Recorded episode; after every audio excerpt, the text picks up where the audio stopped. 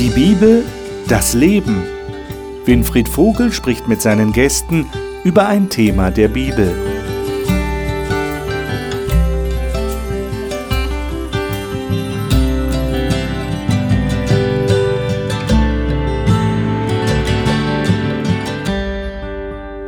Willkommen in unserer Sendung hier in der Gesprächsrunde im Hope Channel. Freuen uns, dass Sie wieder dabei sind.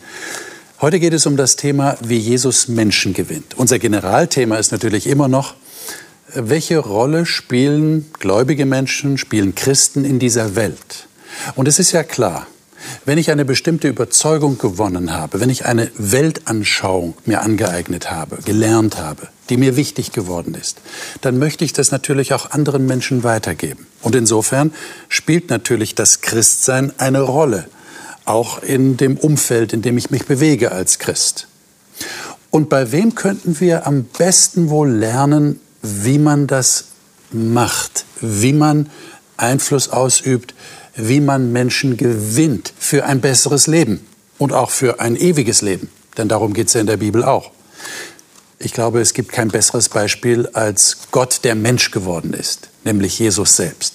Deshalb das Thema heute, wie Jesus Menschen gewinnt. Und wir werden schauen, was hat Jesus dazu gesagt und vor allem, was hat er getan? Wie ist er mit Menschen umgegangen? Wie ist er auf sie zugegangen? Wie hat er mit ihnen geredet? Wie hat er sie überzeugt von dem, was ihm so wichtig war? Denn er wollte ja Menschen retten auf dieser Erde. Und Christen wollen das eigentlich auch. Sie wollen Menschen helfen, dass sie gerettet werden. Das wollen wir hier im Studio in unserer Gesprächsrunde besprechen. Und die Gäste sind schon hier angekommen und ich darf sie Ihnen jetzt vorstellen. Heike Gehlke kommt aus Sachsen und betreut seit über 20 Jahren mit ihrer Familie Pflegekinder. Sie hat Gott schon als Kind kennengelernt und Interesse an der Bibel gefunden. Auch heute entdeckt sie dort immer wieder Neues. Dani Canedo kommt ursprünglich aus Rheinland-Pfalz und hat spanische Wurzeln. Jetzt lebt sie in Südhessen und arbeitet in einer kirchlichen Verwaltungsstelle. Sie denkt gern über die Bibel nach und möchte sie noch tiefer verstehen. Sven Fockner ist Pastor und Leiter des Hope Bibelstudieninstituts, wo es viele Angebote gibt, die Bibel besser kennenzulernen. Er hat ebenfalls schon als Kind von Gott erfahren und sagt, dass er sich als Jugendlicher zu einem eigenen Glauben durchgerungen hat. Thomas Petracek kommt ursprünglich aus Tschechien und arbeitet für Entwicklungshilfeprojekte in den verschiedensten Ländern. Er sagt, er erlebe es jeden Tag dass Gott wirklich lebt. Schön, dass ihr da seid. Lukas Kapitel 4 ist unser erster Text, wo es darum geht, eben um die Frage, die ich schon genannt habe, wie ist Jesus mit Menschen umgegangen, wie hat Jesus sich verhalten, wie hat er Menschen gewonnen. Dani, darf ich dich bitten, mal diesen ersten Textabschnitt zu lesen? Und zwar beginnt er in Vers 16, geht bis 21. Gerne. Und er kam nach Nazareth, wo er erzogen worden war, und er ging nach seiner Gewohnheit am Sabbattag in die Synagoge und stand auf, um vorzulesen. Und es wurde ihm das Buch des Propheten Jesaja gereicht, und als er das Buch aufgerollt hatte, fand er die Stelle, wo geschrieben war: Der Geist des Herrn ist auf mir, weil er mich gesalbt hat, Armen gute Botschaft zu verkündigen. Er hat mich gesandt, Gefangenen Freiheit auszurufen und Blinden, dass sie wieder sehen, Zerschlagenen Freiheit hinzusenden, auszurufen ein angenehmes Jahr des Herrn. Und als er das Buch zugerollt hatte, gab er es dem Diener zurück und setzte sich. Und alle Augen der Synagoge waren auf ihn gerichtet. Er fing aber an, ihnen zu sagen, heute ist diese Schrift vor euren Ohren erfüllt. Wir erinnern uns, wir hatten ja diesen Text, den Jesus hier zitiert, schon einmal in einer der letzten Sendungen, äh, wo es darum ging, dass der Jesaja schon im Alten Testament vorhergesagt hat, was da passieren wird. Und vor allem die Betonung, die hier darauf liegt, Armen gute Botschaft zu verkündigen, Gefangenen Freiheit auszurufen, Zerschlagene in Freiheit hinzusenden, auszurufen ein angenehmes Jahr des Herrn. Das erinnert uns an diese, dieses Jobeljahr, das hatten wir auch schon hier in einer der Sendungen. Also alle 49, alle 50 Jahre ein besonderes Sabbatjahr. Ähm, jetzt ist meine Frage, Warum zitiert Jesus ausgerechnet diese Stelle? Meine, er bekommt das Buch Jesaja gereicht. In der Synagoge ist es ja üblich, aus den alten Schriften zu lesen. Auch heute noch. Und er bekommt das Buch Jesaja gereicht und dann sucht er nach dieser bestimmten Stelle und sagt am Ende, jetzt ist das erfüllt vor euren Ohren. Äh, was will Jesus damit sagen? Also ich glaube, das sind mehrere Aspekte. So, wenn ich mir das so anschaue, äh, die damaligen Juden natürlich, die haben ja nur Altes Testament, dann kannten sie sehr gut ja Jesaja, sie wussten, was da alles steht. Und äh, jetzt kommt der Messias, jetzt kommt der Sohn Gottes und äh, er, er präsentiert sich hier durch diesen Text. Ja. Und ich glaube, das ist auch seine Botschaft, sein Programm, was er hier sagt an die, an die Juden in der Synagoge. Und das ist schon interessant, was hier alles drin steht. Ja. So, so, was für ein Programm ist es letztendlich. Und darüber wollen wir sicherlich sprechen mhm, auch, in mhm. dieser genau, Runde. Genau. Worin dieses Programm tatsächlich besteht. Ja. Ich meine, er hätte ja auch ein paar Kapitel weiter vorne Jesaja 53 zitieren können. Das ist so aus christlicher Sicht das, was das, das Erlösungswerk Jesu eigentlich ja am, am essentiellsten beschreibt. Aber er wählt also bewusst. Du meinst das mit dem Lamm zur Das Lamm, genau. So Diese Stelle. Der die Sünden trägt. Genau. So, ja. Mhm.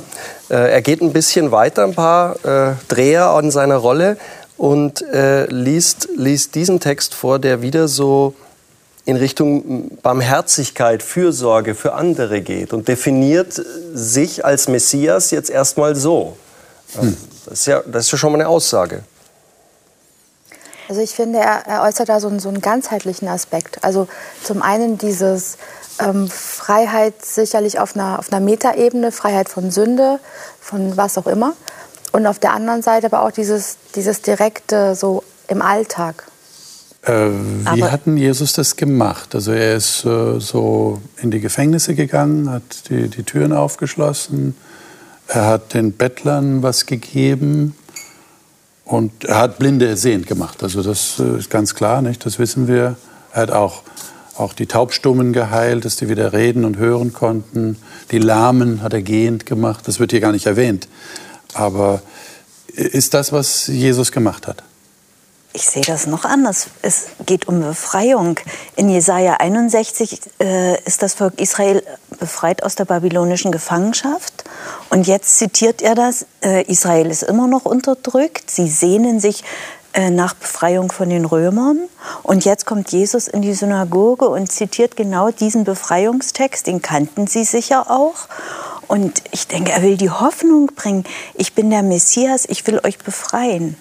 Mhm. Und äh, will sie erstmal aufmerksam machen. Hallo, hier ist jemand. Ich bin nicht nur der Rabbi aus Nazareth, sondern vor euren Augen hat sich das erfüllt. Ich glaube, er will sie so ein bisschen wachrütteln aus ihrer Trägheit oder auch aus ihrer Depression und sagen, ich will euch befreien. Mhm. Also wach, wachgerüttelt hatte sie ja, ne? Ja, sie reagiert. Ja, ich meine, es ist interessant, wenn man weiterliest, wie sie reagiert mhm. haben. Und könnte das nicht, also sie haben ja negativ reagiert. Ne? Die Leute in Nazareth haben gesagt, was ist denn das für einer? Da kann ja jeder kommen, das ist der Sohn vom Zimmermann, Josef. Was will der uns erzählen? Das würde ja aber auch bedeuten im Rückschluss, dass sie mehr verstanden haben darunter als äh, das, was ich vorhin geschildert habe, oder? Mhm. Ja.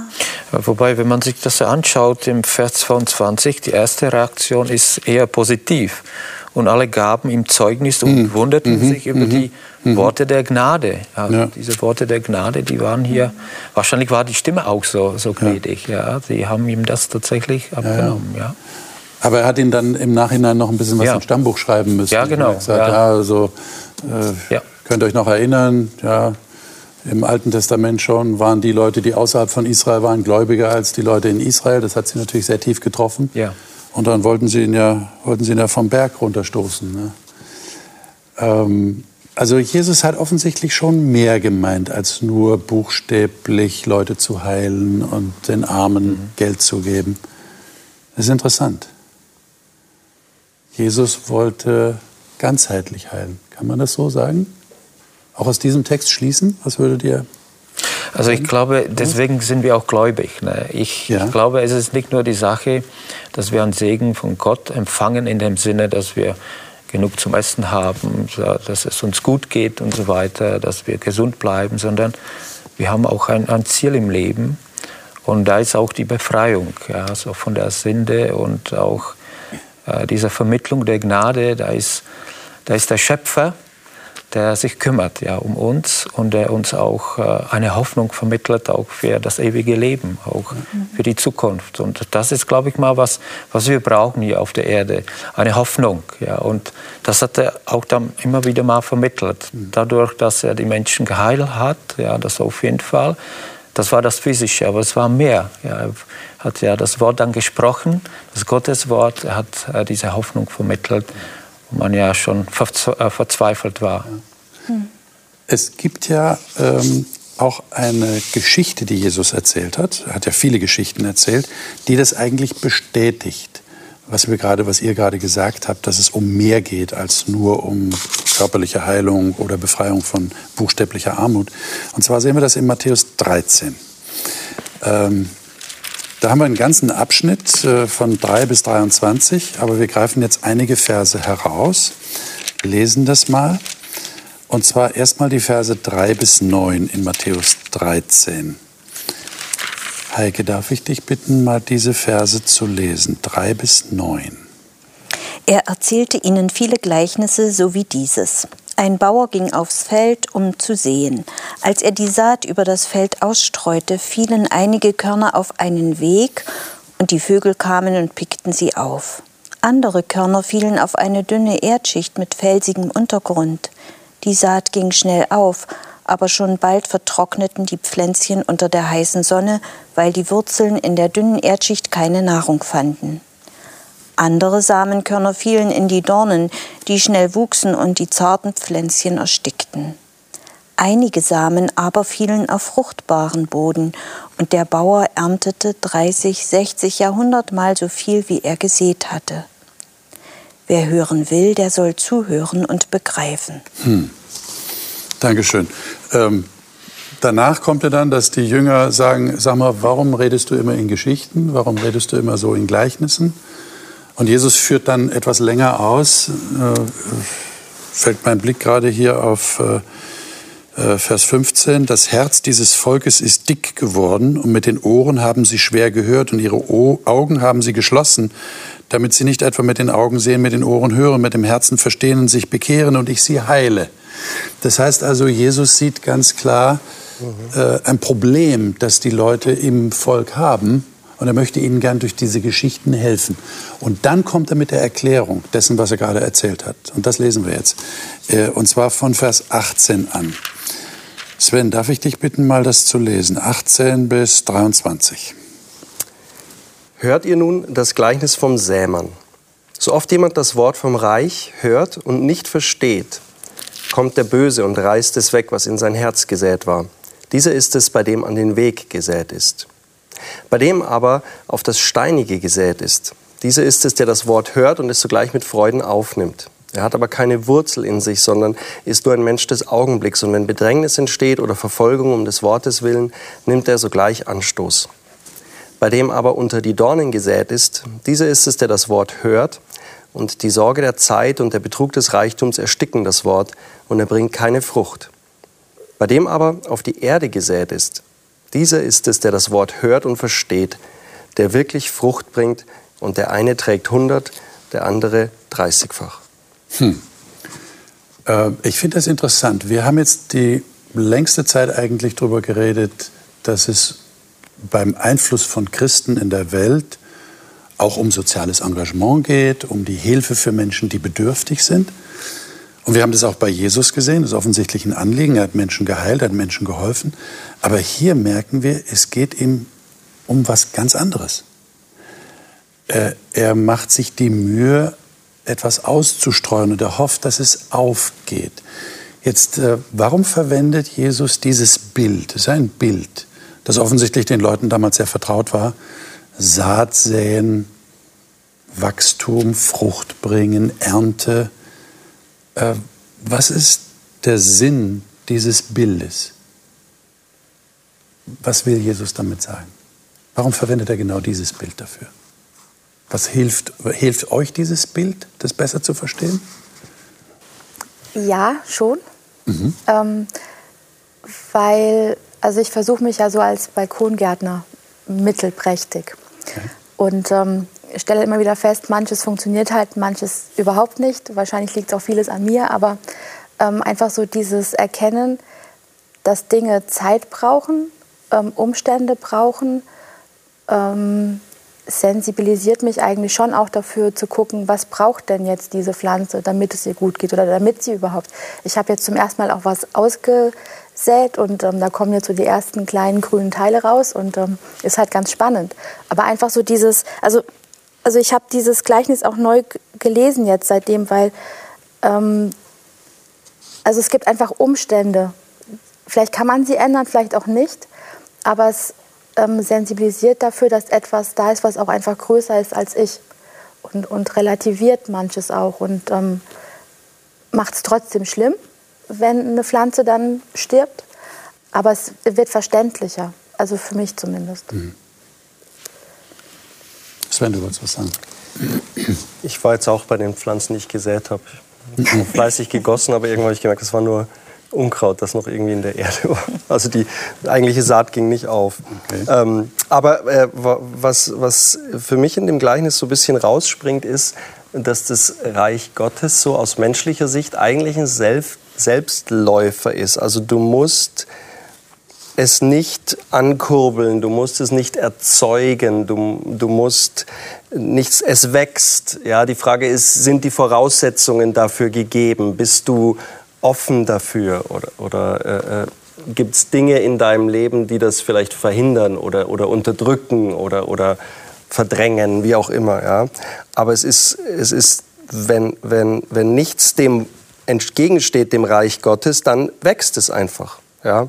Und es, es, es kommt, kommt zu dir als, ja, als Geschenk oder, oder wie auch immer man es nennen will. Ja. Ah, und was wächst da? Was genau wächst da? Was ist denn bei euch gewachsen? Also ich habe jetzt die Pflanze vor Augen, ja? Mhm. Saat, was du gerade beschrieben hast, die grünen Dinger kommen raus. Was ist denn das jetzt bei euch? Also im, im geistlichen Sinne, im, im geistigen Bereich. Was ist denn das? Was, was ist denn das kleine Pflänzchen, was da wächst? Ja, also das ist eine sehr gute Frage und ich glaube, die sollen wir uns jeden Tag stellen. Ja, am Ende geht es ja um die Früchte, die wir für, äh, für das Reich Gottes ja tragen sollen, ja, als, als Christen. Und ich glaube, da geht es ja äh, um unser normales Leben, um unsere Tätigkeit. Ja. So, und äh, gerade in dem Text von Jesaja und auch in der Aktivität von Jesus können wir das ja sehen dass er beides verbunden hat. Letztendlich diese praktische Arbeit äh, mit dem Menschen, mit dem Nächsten, ja, also das tägliche mit dem Geistlichen. Und äh, ich sehe hier gerade diese enge Verbindung. Am Ende äh, ist das die Begegnung mit dem Menschen, die ich ja beeinflussen kann, wo ich selber dabei bin und die Frage ist, welche Früchte entstehen da am Ende? Ja. Das heißt, äh, das kann ja im Praktischen sein, aber auch im Geistlichen, auch im Zwischenmenschlichen, wo Konflikte vielleicht entstehen, aber müssen nicht. Ja. Und so kann ja auch Reich Gottes wachsen, so meiner Meinung nach, so in dieser Begegnung. Ich sehe das aber auch ganz persönlich und mir gefällt das Bild von dem Bauern, obwohl ich selber damit auch gar nichts zu tun habe und eher nicht so den grünen Daumen. Ein Bauer sät nicht nur einmal, sondern er sät mindestens jedes Jahr. Und wenn ich so mein Leben angucke, dann gibt es so ganz kleine Pflänzchen, die mal ein bisschen gewachsen sind und dann sind die wieder verdorrt. Das ist bei mir zum Beispiel der Neid. Damit habe ich immer noch zu tun. Und manchmal wächst diese Pflanze der Neidlosigkeit und dann gibt es irgendeine Situation und dann sind da Dornen da und ersticken das wieder. Oder eine ganz große Pflanze, die ich habe, wo ich auch dankbar bin, dass das bei mir gewachsen ist, Zufriedenheit. Und ich glaube, jeder muss sich selber fragen, auf welchem Boden ist was gestreut oder wo will Gott bei mir was sehen und wo bin ich bereit, das wachsen zu lassen oder wo, wo sind meine Augen und Ohren eben zu und ich krieg's gar nicht mit. Ich würde das erstmal gar nicht darauf beziehen, auf andere, sondern auf mich. Mhm. mhm. Ja, es wird bei mir gesät und wenn ich so sehe, manches kann bei mir nicht aufgehen. Ich bin sehr impulsiv und ich kann auch ganz schnell meckern. Und da ist bei mir ganz steiniger Boden, das weiß ich. Und, und es gibt aber mhm. eben auch Boden, wo ich sage, danke Gott, dass du mir das, diese Pflanze geschenkt hast. Das erstaunt mich jetzt, was du sagst. Ich habe gedacht, äh, Christen, die haben guten Boden. Ich meine, sonst wären sie ja nicht Christen, oder? Das ist doch alles okay. Ihr seid doch guter Boden. Das ist doch was aufgegangen. Das habe ich euch ja gefragt, was ist denn da gewachsen? Du hast jetzt versucht zu schildern, na, das ist nicht immer nur guter Boden. Mhm. Geht euch das auch so? Ja, also wenn ich vielleicht noch auf, auf dein, deine Bemerkung dann ja kommen kann. Ich glaube, beides ist ja äh, vorhanden. Also wir kämpfen mit uns selbst sowieso. Ja, also das ganze Leben, wir haben auch Zweifel. Wir sind äh, ganz normale Menschen. Äh, wir reagieren auf das, was in der Welt passiert, in unserer Familie, im Berufsleben und so weiter. Trotzdem ist es ein bisschen mehr. Ja, also, also wir versuchen uns da am Christus zu halten und diese Hoffnung dann auch für uns selbst zu erleben, so mit sich selbst zu kämpfen. Und am Ende, meiner Meinung nach, muss das ja Früchte bringen. Und das sind dann diese Früchte, äh, die dann ja für mich da sind. Also ich bin ja vielleicht dann ruhiger, ich komme ja mit der Situation viel besser klar, ich habe ja wieder die Klarsicht, ja. Und äh, das hat ja natürlich dann gleich Einfluss auf meine Mitmenschen. Ja, so, dann bin ich mich vielleicht sehr impulsiv und äh, dann ändert sich automatisch etwas in meiner Umgebung. Und deswegen sehe ich da eine, beide Seiten praktisch. Ich ringe nach diesem guten Boden. Ja, das wünsche ich mir, dass ich da richtig verpflanzt bin, äh, dass ich diese Stärke habe äh, in dem Boden, in Jesus Christus, dass ich auch die Früchte am Ende 30, 60 oder 100 Mal bringen kann. Und das ist ja nicht wenig, wenn man das so, so nimmt. Das heißt, ihr sorgt schon ein bisschen. Ich habe gesagt, ja, du hast gesagt, du hast nicht so einen grünen Daumen und du hast gesagt, du machst so Balkon, Hobbygärtnerei. Äh, aber so, wenn wir das jetzt übertragen, äh, muss man dann schon ein bisschen gärtnern bei sich. Das heißt, muss dafür sorgen, dass gute Erde da ist, damit die Saat aufgeht. Wenn ihr es jetzt mal auf euch selber bezieht. Wie, wie macht ihr das, dass ihr gute Erde seid? Ja. Unkraut ich, ich bin noch bei der Frage vorher. Was du vorhin gesagt hast. ich, ich, bin noch bei der, bei der Frage vorher. Ne? Okay. Also ich glaube, was wir jetzt gemacht haben, ist, wir haben dieses Bild ausdifferenziert. Mhm. Ja, er spricht hier das Wort vom Reich, von der Königsherrschaft Gottes. Ja. Das ist in seinem Bild der Same. Und der geht auf. Und ich glaube, wenn jemand Christ ist, dann ist der aufgegangen. Jetzt kann ich den natürlich ausdifferenzieren und kann sagen, da gibt es diesen Aspekt und diesen Zweig und der ist ein bisschen mickrig oder so, ja. Oder ich kann sagen, das sind verschiedene Pflanzen und dann gibt es die Pflanze, die gerade sprießt und die, die nicht sprießt, so, ja. Aber ich glaube mal so, grundsätzlich ist es schon so, also jemand, der, der an Jesus glaubt, der ihm nachfolgt, der sein Angebot der Erlösung angenommen hat, ist jemand, bei dem die Pflanze aufgegangen ist. Ja? Ähm, und natürlich ist sie noch nicht vielleicht fertig, äh, wenn man jetzt, wie spinnt man jetzt das Bild weiter? Das ist die Frage. Ne? Mhm. Ja. Aber den Boden, den bearbeitet der Bauer. Der düngt den Boden, nicht also, also der Sämann? Ja. Okay. Dafür. Also ich denke nicht, dass... Da sind wir nicht verantwortlich dafür. Also ich glaube, man, kann nicht, man kann nicht jedes Gleichnis für alles hernehmen. Ähm, und, mhm. und ich glaube, dieses Jahr hat jetzt echt so eine Grenze erreicht, weil ähm, also, also ich merke einfach, wenn du so fragst, ob ich guter Boden bin, also ich, ich sehe es halt schon so wie das Wenn, dass ich denke, ja, okay, aber also ich komme jetzt schon so in innere Nöte, was ist denn dann mit den Steinen und den Dornen? Also mhm. dann bin ich ja besser als die und wow, das geht ja gar nicht. Also ähm, aber du kannst dich doch freuen, dass du gute Erde bist, oder nicht? Du musst ja nicht gleich an die Disteln und Dornen denken.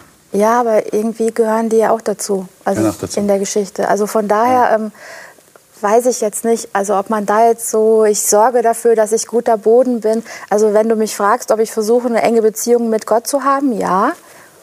Ähm, ihn besser kennenzulernen, an Weisheit zuzunehmen, auf jeden Fall. Aber ähm, so aus dieser Boden-, Dornen-, Steine-Geschichte würde ich dann da so leicht wieder ausschwenken. die Frage, die mir kommt, ist ja sowieso, warum erzählt Jesus das überhaupt? Warum verwendet er so viel Raum, um darzustellen, warum die Saat nicht aufgeht? Er könnte doch einfach, wenn er das Bild verwendet, sagen, hier das Bild des Bauern oder des Sämanns, der sät sein Saatgut in die Erde und es geht auf. Manchmal mehr, manchmal weniger. So wie es halt ist in der Natur. Und da ist für mich halt die Frage. Warum also, detailliert er das so? Wir, ähm, wir gehen ja so ganz einfach davon aus, so Jesus ist der Sämann und wir sind der gute Boden und so weiter und so fort. Mhm. Aber vielleicht gibt es da auch noch so eine andere Deutungsmöglichkeit, dass ähm, also wenn wir, wenn wir sagen, wir sind Menschen, die sich mit dem Wort vom Reich Gottes auskennen, also diesen, diesen Samen irgendwie auch parat haben und wenn wir dann losgehen und es ausstreuen, ähm, also es ist ja extrem frustrierend, wenn man, wenn man Samen ausstreut und dann kommt nichts raus oder es entpuppt sich als Unkraut oder so. Und vielleicht einfach so dieses, Jesus sagt, ja, da passiert sowas. Aber es passiert auch Gutes. Aber das andere, so wie es hier gerade läuft, gehört es dazu. Also vielleicht auch diese Perspektive. Ich weiß nicht, vielleicht ist das jetzt. Und auch für uns zu wissen, ist es nicht selbstverständlich, dass tatsächlich was Gutes dann wachsen kann. Weil das nicht, hat mit der Bodenbeschaffenheit zu tun, genau, die ist nicht immer gleich. Genau, und es ist nicht die Schuld des Sämanns, mhm. dass es nicht aufgeht. Okay.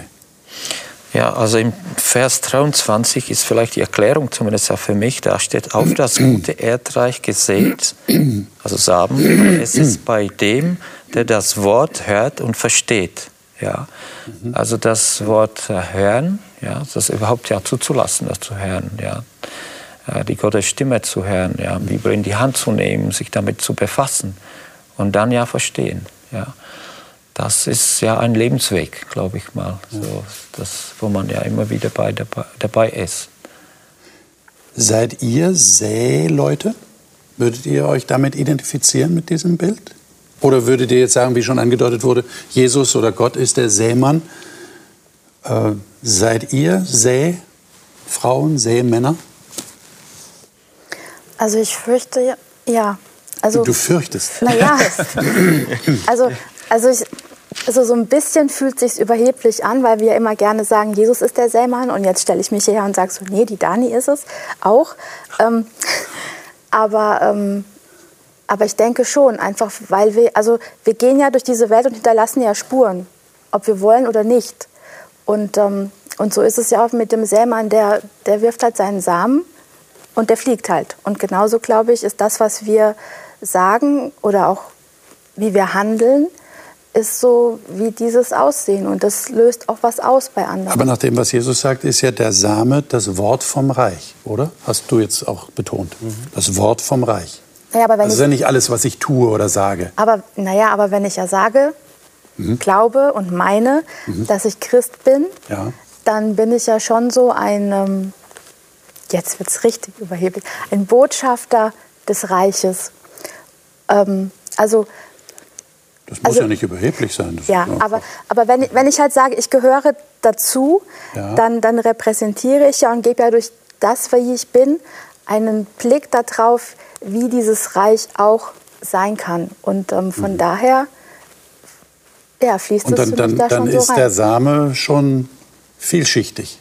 Also es ist zwar das Wort vom Reich im Kern, mhm. also Zeugnis von dem, was, was mir wichtig geworden ist, aber dazu gehört dann das ganze Leben. Ne?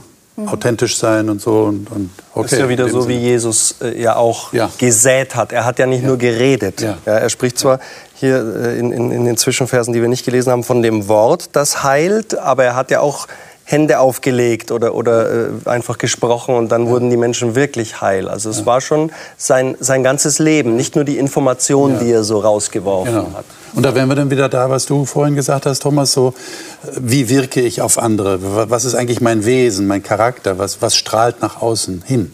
Mhm. Äh, da ist noch eine Geschichte, die würde ich unbedingt gerne mit euch noch besprechen, und zwar in Lukas 19.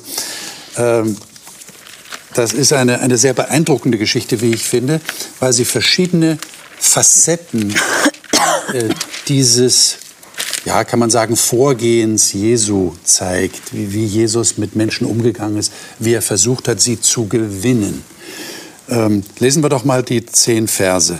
Lukas 19, 1 bis 10. Wer wäre so nett und würde das mal lesen? Äh, Heike, darf ich dich mhm. bitten? Jesus kam nach Jericho und ging durch die Stadt. Dort lebte ein Mann namens Zachäus. Als einer der mächtigsten Steuereintreiber war er sehr reich. Zachäus hatte versucht, einen Blick auf Jesus zu werfen, aber er war zu klein, um über die Menge hinwegschauen zu können. Deshalb lief er voraus und kletterte auf einen Maulbeerfeigenbaum am Wegrand, um Jesus von dort oben aus vorübergehen zu sehen. Als Jesus kam, blickte er zu Zachäus hinauf und rief ihn beim Namen. Zachäus, sagte er, komm schnell herunter, denn ich muss heute Gast in deinem Haus sein. Zachäus kletterte so schnell er konnte hinunter und geleitete Jesus voller Aufregung und Freude in sein Haus. Doch den Leuten in der Menge gefiel das nicht. Bei einem berüchtigten Sünder kehrt er als Gast ein, murrten sie. Währenddessen stellte Zachäus sich vor den Herrn hin und sagte, Herr, ich werde die Hälfte meines Reichtums den Armen geben, und wenn ich die Leute bei der Steuer betrogen habe, werde ich es ihnen vierfach erstatten. Jesus erwiderte, Heute hat dieses Haus Rettung erfahren, denn dieser Mann hat sich als Sohn Abrahams erwiesen. Der Menschensohn ist gekommen, um Verlorene zu suchen und zu retten. Hm. Also ich finde das wirklich eine ganz erstaunliche Geschichte. Ihr auch? Hm. Also, der, der, der, der ändert sein Leben komplett, entschuldigt sich und Jesus hat kein Wort gepredigt bei ihm. Ich meine, ich, ich finde es auch interessant, wie die beiden sich hier gefunden haben. Ist euch das aufgefallen? Der Zachäus sucht ihn, steigt sogar auf einen Baum, weil er zu klein ist, weil er nicht über die Leute drüber schauen kann. Und Jesus hält plötzlich mitten in seinem Weg inne und schaut hoch und sagt, ha, Zachäus, dich habe ich gesucht. Also sie haben sich beide gesucht. Ähm, was lernten ihr daraus für euer Ansinnen, euren Wunsch, euer Vorgehen, Menschen zu gewinnen? Also ich glaube, der, der Zachäus, da ist äh, schon ganz viel gelaufen, bevor wir in diese Geschichte einsteigen bei ihm. Da ist schon was gesät worden, meinst du? Oder der Boden so vorbereitet. Oder der Boden. Das ist die Frage. Ja. Aber auf jeden Fall ist was passiert, okay. glaube ich. Ja. Ich glaube, äh, ich meine, er muss ja schon mal was gehört haben von Jesus. Er steigt ja nicht einfach auf den Baum. Ja. Hat er vielleicht Johannes den Täufer gehört, äh, wie der äh, hingewiesen hat auf ihn? Man weiß es nicht. Ähm, aber auf alle Fälle war da eine Sehnsucht da. Und er hat irgendwas mit, mit, mit Jesus auch verbunden, eine Hoffnung, einen Wunsch irgendwie. Ja. Das hat in ihm zu dieser Aktivität geführt. Ja. Und ich glaube, ähm, dass das ist, wenn du jetzt fragst, was heißt es, wenn mhm. wir das weitergeben wollen. Ja. Also was, was ich hier bei Jesus sehe, ist, er geht halt zu dem, der wirklich äh, bereit war dafür. Ja. Also da, waren, da war eine riesen Menschenmenge, sodass der Zachäus nicht durchkam. Und er hat irgendwie das Gespür oder die Eingebung oder wie auch immer, den zu finden, wo die, wo die gute Erde ist, wenn wir zum mhm. Bild bleiben. Das heißt, äh, ihr würdet sagen, äh, Augen und Ohren offen halten, alle Antennen auf Empfang, um zu, herauszufinden, wer ist in dieser Kategorie. Und genau das glaube ich nicht. Okay. Also nicht, dass ich jetzt blind durch die Welt laufen soll, aber, ich, aber der Menschensohn sucht. Also ich muss nicht suchen, aber ich bin vielleicht der, der, der Reiseführer, den andere lesen und die denken, wow, da möchte ich gerne mal hin. Und also ich glaube, das ist, ähm, das ist mein Part. Aber nicht, dass ich jetzt überall checken muss, naja, du könntest du eher nicht und naja, bei dir bin ich mir nicht sicher. Also das ist, glaube ich, nicht meine Aufgabe. Also der Gedanke mit dem Reiseführer gefällt mir, aber ich sehe das trotzdem so. Ich bin also auch überhaupt nicht der Typ, der anderen Menschen irgendwas predigt. Aber ich weiß, Jesus kennt die anderen und weiß, wo jemand ist, der Not hat, der Hoffnung hat, wo guter Boden ist oder auch nicht. Und ich bitte ihn, den mir einfach in den Weg zu stellen. Und sowas passiert. Also ich habe ich hab sowas erfahren. Eine Frau, die wirklich ganz Schlimmes erlebt hat, der Partner gestorben, das Kind noch sehr klein und die Schwiegereltern haben da eine christliche Beerdigung zelebriert und sie war damit überhaupt nicht einverstanden und äh, gotteslästerliche Reden und die zieht auf unsere Straße und ihr Kind befreundet sich mit unseren Kindern und jetzt komme ich mit dieser Frau ins Gespräch und oh, Christen, mit denen habe ich es aber so, ne? Und dann passiert eine Situation, die ich also bis heute ganz spannend finde. Ich werde angerufen von einem, der ein Freundescamp organisiert und sagt, Heike, hast du nicht Lust, weißt du nicht, wir haben noch freie Plätze. Und ich sage am Telefon ja und ich weiß auch, mit wem ich komme und habe diese Nachbarin im Kopf. hm. und melde mich dort an in dem Telefongespräch mhm. und dann denke ich, lieber Gott, was hast du jetzt hier gemacht? Und diese junge Frau glaubt heute an Gott, hat ihr Leben also so umgekrempelt, wohnt nicht mehr auf unserer Straße. Das ist auch ganz spannend. Ja, die ist dann nach vier Jahren wieder weggezogen. Aber das ist so mein Part, dass ich sage, Jesus, du weißt es, schickst mir einen Weg. Und dann, dann will ich dann will ich da was ausstreuen oder will ein bisschen was abgeben von dem, was ich kenne. Aber da ist es ja dann schon wichtig, dass, ja gut, man könnte das als Reiseführer bezeichnen. Der Reiseführer muss ja auch achten darauf, dass die Leute da sind und interessiert sind an einer Reise. Ja, also das, das höre ich so raus. Du hast schon, äh, warst bereit, warst offen dafür, dass dir da jemand in den Weg läuft. Ja, aber ich weiß nicht, wer derjenige ist. Ja. ja? Und mhm. ich suche auch nicht. Mhm. Und ich streue auch nicht. Also das ist nicht so meine mhm. Art. Ja? Aber wenn Jesus mir jemand in den Weg stellt, dann bin ich gerne bereit. Und deswegen sage ich, stell du mir den in den Weg, zeig mir den Zachäus. Mhm. Genau, und ich denke, das ist halt so ein, so ein kleiner, feiner Unterschied, weil ich, ich hatte mal so eine Phase, so in, im christlichen Sein ist man ja manchmal sehr idealistisch und denkt sich so, wow, und ähm, ich möchte eben lauter Menschen den Weg gestellt bekommen. Und dann hatte ich halt so ein paar Tage, ähm, wo ich das sehr exzessiv halt wollte und, und bin halt jedes Mal gescheitert. Weil diese Menschen, die haben mich immer dann getroffen, wenn ich gerade überhaupt nicht konnte, wollte, also, also und dann hinterher dachte ich so, oh nein, und das wäre jetzt die Gelegenheit gewesen und ich habe sie nicht genutzt. Und das hat mich dann schon, also zum einen extrem frustriert über mich selber und zum anderen auch schlicht überfordert. Und ähm, also dieses, dieses ständige irgendwie Antenne offen und so. Vielleicht gibt es Menschen, die sind so, bestimmt. Aber ich bin es nicht. Also ich kann wirklich nur versuchen, für mich klar zu sein. Und eben, wenn dann so ein Mensch da ist, dann wirklich lesbar zu sein und verstehbar zu sein und, und, das, und das Richtige dann auch sagen zu können zur richtigen Zeit. Ich glaube, das ist so mein Part. Also mehr so bei mir zu bleiben, wobei ich jetzt nicht die egoistische Schiene bevorzugen möchte hier. Aber einfach so dieses, ja, die, diese Klarheit, wer bin ich, meine Identität. Und dann kann ich auch dem anderen ein klares Statement, Unterstützung, wie auch immer geben.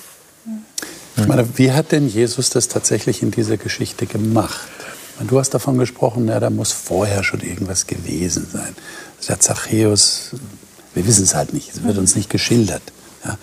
Äh, wir können uns jetzt nur auf diese Geschichte mal beziehen.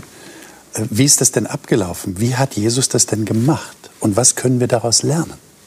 Wie ist er diesem Mann begegnet? Ja, also er hat ihn angesprochen und ich weiß es nicht, was, was da alles damals passierte. Vielleicht war der Zachäus nicht der Einzige auf dem Baum. Vielleicht waren da sogar mehrere Leute. Aber er hatte ja Interesse gezeigt. Er hatte diese Sehnsucht. Und da sehen wir dann auch später, dass tatsächlich dieser Samen aufgegangen ist und auch Früchte gebracht hat. Und das hat er gespürt, das hat er gesehen. Und deswegen hat er ihm auch angesprochen, glaube ich mal. Da waren sehr viele Menschen, auch andere Menschen. Aber er hat nur den Zachäus angesprochen und äh, wollte bei ihm auch bleiben. Ja? Er hat da keine Predigt äh, gehalten, sondern er, er, ist bei ihm eingezogen. Ja, und ja. das ist eine sehr interessante Geschichte. Also wir sind auf der Suche. Wir haben die Möglichkeit, auch Jesus einzuladen. Der, der sucht uns letztendlich am Ende. Aber wir müssen auch bereit sein, ihm einzuladen bis nach Hause ja, und zu sagen, ich, ich möchte mehr von dir erfahren. Das heißt, könnte man sagen, es geht um Begegnung in erster ja. Linie? Mhm. Begegnung zwischen Personen, zwischen Menschen? Ja. Und das hat Jesus praktiziert? Es gibt von Dale Carnegie so ein Zitat, wo es heißt, das höchste Kompliment, was man einem anderen Menschen geben kann, ist ihm aufmerksam zuzuhören. Und Jesus hört ihm nicht nur aufmerksam zu, er geht zu ihm nach Hause. Das ist ja also die höchste Form von Ehrerbietung und Respekt, die er ihm als Zöllner in der Situation geben konnte. Und einfach so diesen anderen Menschen zu sehen, ihn echt wahrzunehmen und wertzuschätzen, kann bei dem anderen, glaube ich, schon eine ganze Menge auslösen. Und dann verändert sich offensichtlich etwas beim, beim Zachäus. Das ist ja erstaunlich. Der Jesus kommt da nur rein und, und jetzt äh, könnten wir ja vermuten, ja, die haben halt nett gegessen und äh, Jesus hat ein paar Komplimente zum Haus gemacht und zu seiner Familie und alles wunderbar, hat sich wieder verabschiedet. Aber so war es nicht. Sondern der Zachäus hat von sich aus gesagt, äh, ich habe Fehler gemacht und ich äh, will das wieder in Ordnung bringen. Ich, ich will mich ändern, will mich bekehren.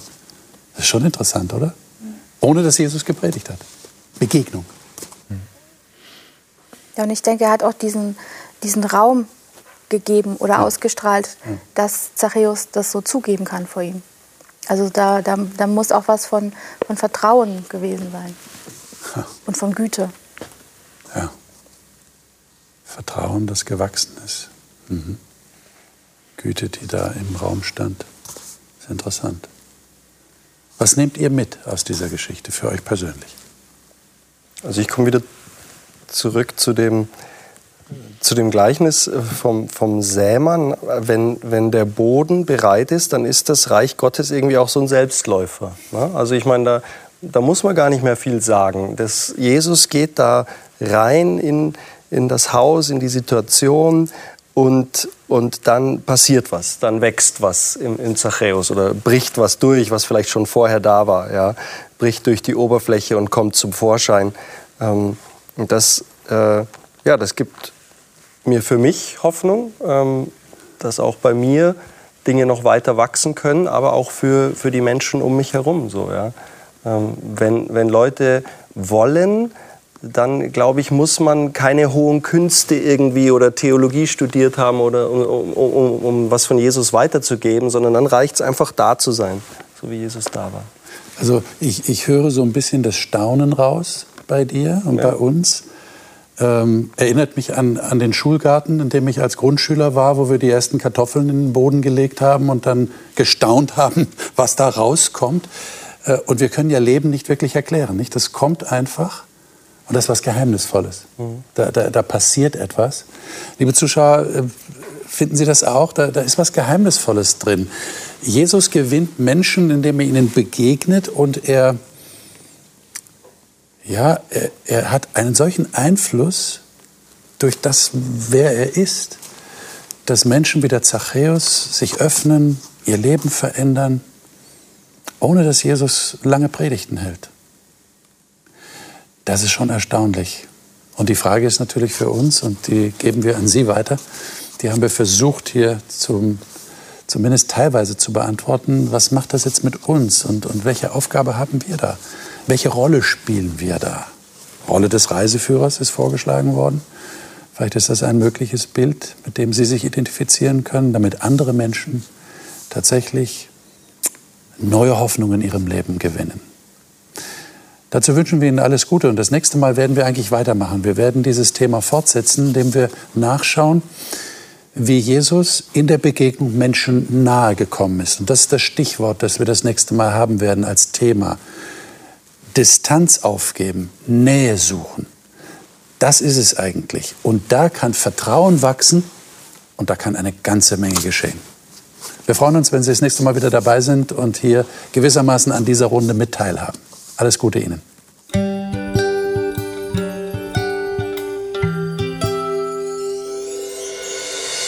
Sie hörten auf Hope Channel Radio die Bibel, das Leben mit Winfried Vogel und seiner Gesprächsrunde.